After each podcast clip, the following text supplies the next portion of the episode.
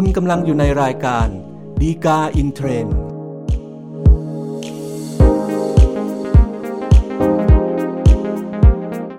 สวัสดีครับท่านผู้ชมท่านผู้ฟังทุกท่านนะครับ กลับมาพบกันอีกครั้งกับรายการฎีกาอินเทรนด์รายการที่นำสาระดีๆเกี่ยวกับคำพิพากษาศาลฎีกา จัดทำโดยกองสารนิเทศและประชาสัมพันธ์สำนักงานศาลยุติธรรมนะครับ อย่าลืมนะครับ ถ้าเกิดท่านต้องการติดตามสาระจากเราอย่างทันท่วงทีนะครับ กดไลค์กด Follow หรือว่ากดติดตามหรือ Subscribe นะครับ แล้วแต่ว่าท่านรับชมรับฟังเนี่ยทางช่องทางไหนนะครับสำหรับประเด็นและก็เรื่องราวที่น่าสนใจที่เราจะนำมาพูดคุยกันในตอนนี้นะครับ ก็จะเป็นเรื่องเกี่ยวกับการใช้สิทธิเรียกร้องนะครับ ซึ่งปกติแล้วเนี่ยอย่างที่เราเราทราบทราบกันนะครับ การใช้สิทธิเรียกร้อง การฟ้องร้องดำเนินคดีต่างๆเนี่ย ก็ย่อมต้องทำภายในกำหนดระยะเวลาอายุความตามที่กฎหมายกำหนดไว้ด้วยนะครับ แต่ว่าบางครั้งเนี่ยมันก็อาจจะเกิดเหตุเกิดปัญหาขึ้นได้ว่า การใช้สิทธิร้องที่ว่าเนี่ยอยู่ในกรอบระยะเวลาตามที่กฎหมายเนี่ยกำหนดไว้หรือไม่นะครับสำหรับประเด็นและก็เรื่องราวที่น่าสนใจที่เรานำมาวิเคราะห์กันในตอนนี้นะครับก็เป็นกรณีที่ว่า ถ้าเกิดมีการค้างชำระหนี้นะครับ แล้วก็มีปัญหาเรื่องอายุความ แล้วถ้าเกิดว่ากรรมการของบริษัทลูกหนี้เนี่ย ไปเบิกความในอีกคดีหนึ่งนะครับ รับว่าเป็นหนี้เนี่ยจะถือว่าเป็นการรับสภาพความรับผิดตามกฎหมายหรือไม่นะครับ ก็จะเป็นประเด็นที่เรานำมาพูดคุยกันในตอนนี้นะครับสำหรับเรื่องราวที่เกิดขึ้นนะครับ ก็สมมติว่ามีนายธันวานะครับทำหน้าที่เป็นทนายความนะครับ ซึ่งปกติแล้วเนี่ยก็รับว่าความให้กับบริษัทต่างๆนะครับ แล้วก็มีลูกความหลากหลายนะครับ แต่ว่า ในการทำหน้าที่ตรงนี้นะครับ ก็นายธันวาก็รับเป็นที่ปรึกษากฎหมายทำนองว่าให้คำปรึกษาเป็นประจำกับ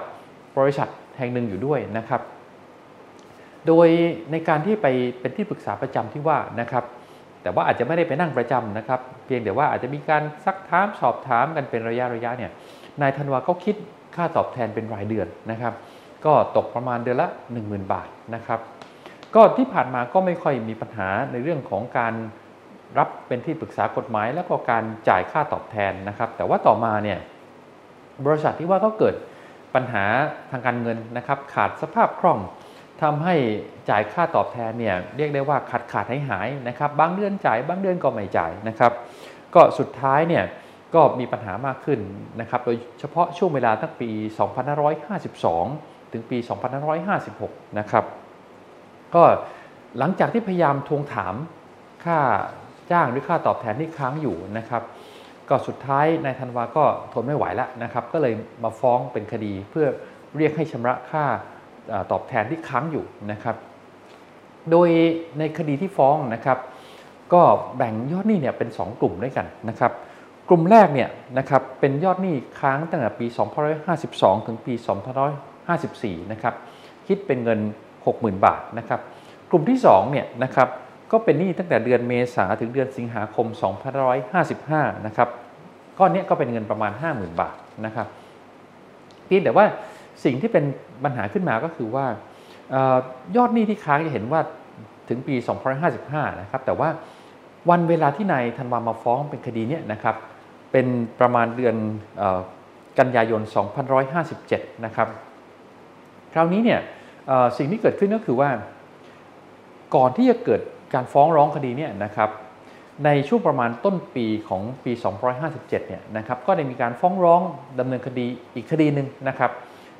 ระหว่างคู่ความรายเดียวกันเนี่ยครับระหว่างนายธันวากับบริษัทแห่งนี้นะครับ แล้วบังเอิญว่าในคดีที่ว่านะครับประมาณเดือนมีนาคม 2557 เนี่ยนะครับกรรมการของบริษัทลูกหนี้เนี่ยก็ไปเบิกความเป็นพยานในคดีนั้นนะครับ แล้วในระหว่างการเบิกความเนี่ยนายธันวาซึ่งเป็นทนายความด้วยนะครับก็ซักถามกรรมการที่ว่านะครับกรรมการคนนั้นก็เบิกความบอกนะครับว่ามีหนี้ค้างชำระเรื่องของค่าตอบแทนกันไปที่ปรึกษากฎหมายของนายธันวาอยู่จริงนะครับ โดยรายละเอียดเนี่ยก็ตามเอกสารที่มีการนำเสนอประกอบการซักถามพยานนะครับ ก็เป็นที่มาของเหตุการณ์ที่เกิดขึ้นนะครับ คราวนี้กลับมาดูเรื่องราวในคดีเนี่ยนะก็จะเห็นว่า ในคดีเรื่องนี้นะครับเป็นการฟ้องเรียกค่าตอบแทนการทำหน้าที่เป็นทนายความนะครับ ซึ่งอันนี้อายุความตามกฎหมายนะครับ ก็จะมีอายุความ 2 ปีนะครับตั้งแต่เกิดที่สิทธิที่ได้ร้องขึ้นมานะครับ เพราะฉะนั้นพอนับระยะเวลาตรงนี้2ปีนะครับ มีการฟ้องเนี่ยปลายปี 2557 นะครับ แต่ว่ายอดหนี้ที่ค้างเมื่อกี้ที่เราบอกก็แบ่งแบ่งเป็น 2 กลุ่มถูกไหมฮะ กลุ่มหลังเนี่ยมันก็เกิดขึ้นในปี2555 นะครับ ก็เลยทำให้เป็นปัญหาขึ้นมาว่าเมื่อนับระยะเวลาแล้วเนี่ยมันเกิน 2 ปีนะครับ ก็เป็นที่มาของข้อต่อสู้ของบริษัทลูกหนี้แหละครับว่า การฟ้องคดีของนายธันวาเนี่ย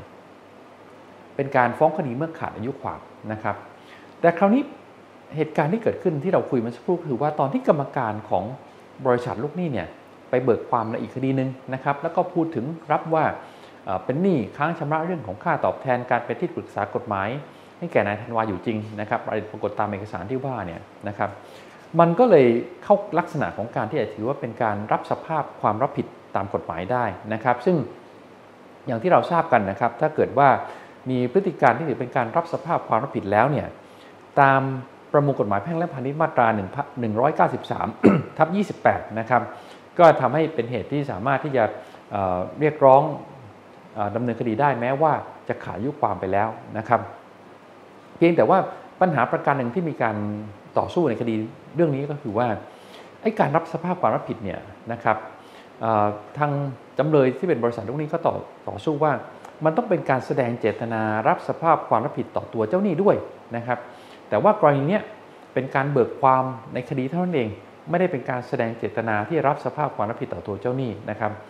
แต่ในคดีเรื่องนี้นะครับศาลฎีกาก็มองว่าการรับสภาพความรับผิดเนี่ยนะครับไม่จำเป็นต้องเป็นการแสดงเจตนาต่อตัวลูกต่อตัวเจ้าหนี้โดยตรงนะครับ เพียงแต่ว่าแสดงข้อความที่ให้เห็นถึงการยอมรับ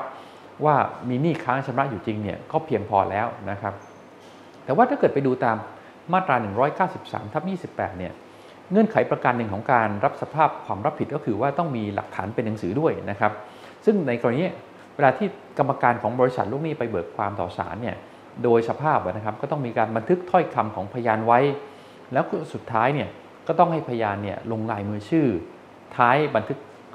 คำเบิกความที่ว่านั้นด้วย เพราะฉะนั้นตัวเอกสารชิ้นนี้ก็เลยมองว่าเป็นหลักฐานที่เป็นหนังสือของการรับสภาพความรับผิด เพราะฉะนั้นก็มีถือว่ามีหลักฐานของการรับสภาพความผิดตามที่กฎหมายกำหนดแล้วนะครับ เมื่อนับระยะเวลาจากวันที่ไปเบิกความ เป็นพยานในคดีก่อนจนถึงวันที่ฟ้องคดีหลังเนี่ยนะครับมันยังไม่เกิน 2 ปีเพราะฉะนั้นก็ถือว่าคดีก็ยังไม่ขาดอายุความนะครับสำหรับนี่ในส่วนแรกที่เรียกได้ว่ามันเกิดขึ้นในปี 2552 ถึง 2554 นะครับ แต่ว่าในส่วนนี้กลุ่มที่2นะครับ ซึ่งอันนี้เป็นช่วงของระยะเวลาที่เกิดขึ้นในปี2155 นะครับ ซึ่งจริงๆแล้วเนี่ยระยะเวลาตั้งแต่เกิดนี้ขึ้นมาจนถึงวันที่ มีการไปเบิกความเป็นพยานที่ศาลนะครับ อันนี้จริงๆแล้วมันยังไม่ถึง 2 ปีถูกไหมฮะเพราะฉะนั้นผลในเรื่องของข้อกฎหมายที่อาจจะต่างกันก็คือว่า พฤติการของการไปเบิกความที่ว่าเนี่ยนะครับ มันอาจจะถือได้ว่าเป็นการรับสภาพหนี้นะครับของตัวลูกหนี้ เพราะถือว่าเป็นการที่ตัวลูกหนี้เนี่ยกระทำการด้วยประการใด ๆนะครับ ที่ปราศจากความสงสัยนะครับ ไม่เห็นว่ายอมรับว่าเป็นหนี้อยู่นะครับเราะฉะนั้นอันนี้ถือว่าเป็นการรับสภาพหนี้ตามมาตรา 193ทับ14 อนุมาตรา1นะครับซึ่งผลก็เหมือนกันนะครับก็คือว่าทำให้อายุความเนี่ยสะดุดหยุดลงนะครับแล้วก็ทำให้คดีที่นายธันวามาฟ้องในคดีหลังเนี่ยก็ไม่ขาดอายุความไปด้วยนะครับเพราะฉะนั้นเนี่ยก็มีผลทำให้หนี้ทั้งสองกลุ่มเนี่ยนะครับก็ยังอยู่ในวิสัยที่นายธันวาเนี่ยสามารถที่จะมาฟ้องร้องดำเนินคดีได้นะครับ เพียงแต่ว่าหลักกฎหมายที่จะใช้เนี่ยอาจจะต่างกันนะครับ ในส่วนของมีกลุ่มแรกที่เกิดขึ้นเกิน 2 ปีแล้ว เมื่อคิดถึงวันที่มาเบิกความเนี่ยถือเป็นการรับสภาพความรับผิดนะครับ แต่ว่านี่กลุ่มที่ 2 ที่ตอนที่วันเบิกความยังไม่ครบ 2 ปีเนี่ยถือเป็นการรับสภาพหนี้เท่านั้นเองนะครับงั้นสุดท้ายคงพอสรุปได้นะครับว่า การที่ไปเบิกความเป็นพยานในศาลแล้วก็ยอมรับถึงความมีอยู่ของตัวหนี้ที่ค้างชำระนะครับ ก็อาจจะถือว่าเป็นการรับสภาพความรับผิดตามมาตรา 193 ทับ 28 ก็ได้ หรืออาจจะถือเป็นการกระทำด้วยประการใดๆที่ทำให้ปราศจากความสงสัยว่าเป็นหนี้ซึ่งเป็นการรับสภาพหนี้นะครับตามมาตรา 193ทับ14 นะครับก็แต่ว่ามีผลคล้ายๆกันนะครับว่าสุดท้ายเนี่ยทำให้ตัวเจ้าหนี้ก็มีสิทธิ์ฟ้องร้องดำเนินคดีได้นะครับ ก็เป็นข้อสังเกตที่เกิดจากคำพิพากษาศาลฎีกาเรื่องนี้นะครับสำหรับท่านที่ต้องการดูรายละเอียดเพิ่มเติมนะครับ ดูได้จากคำพิพากษาสารดีกาที่ 3814ทับ2563 ก็เป็นอันครบถ้วนครับสำหรับรายการดีกาอินเทรนในตอนนี้นะครับ อย่าลืมเช่นเคยนะครับ ถ้าเกิดท่านต้องการติดตามสาระจากเราอย่างทันท่วงทีแล้วก็ไม่ขาดตกบกพร่องนะครับ กดไลค์กด Follow หรือกดติดตามนะครับ แล้วแต่ว่าท่านรับชมหรือรับฟังเนี่ยทางช่องทางไหนนะครับ กลับพบกันใหม่ในตอนหน้าครับ ซึ่งเราคงพยายามสรรหาสาระดีๆ ที่น่าสนใจจากคำพิพากษาสารดีกา มานำเสนอสู่ท่านผู้ชม ท่านผู้ฟังทุกท่านเช่นเคยครับ พบกันใหม่ในตอนหน้าครับ สวัสดีครับ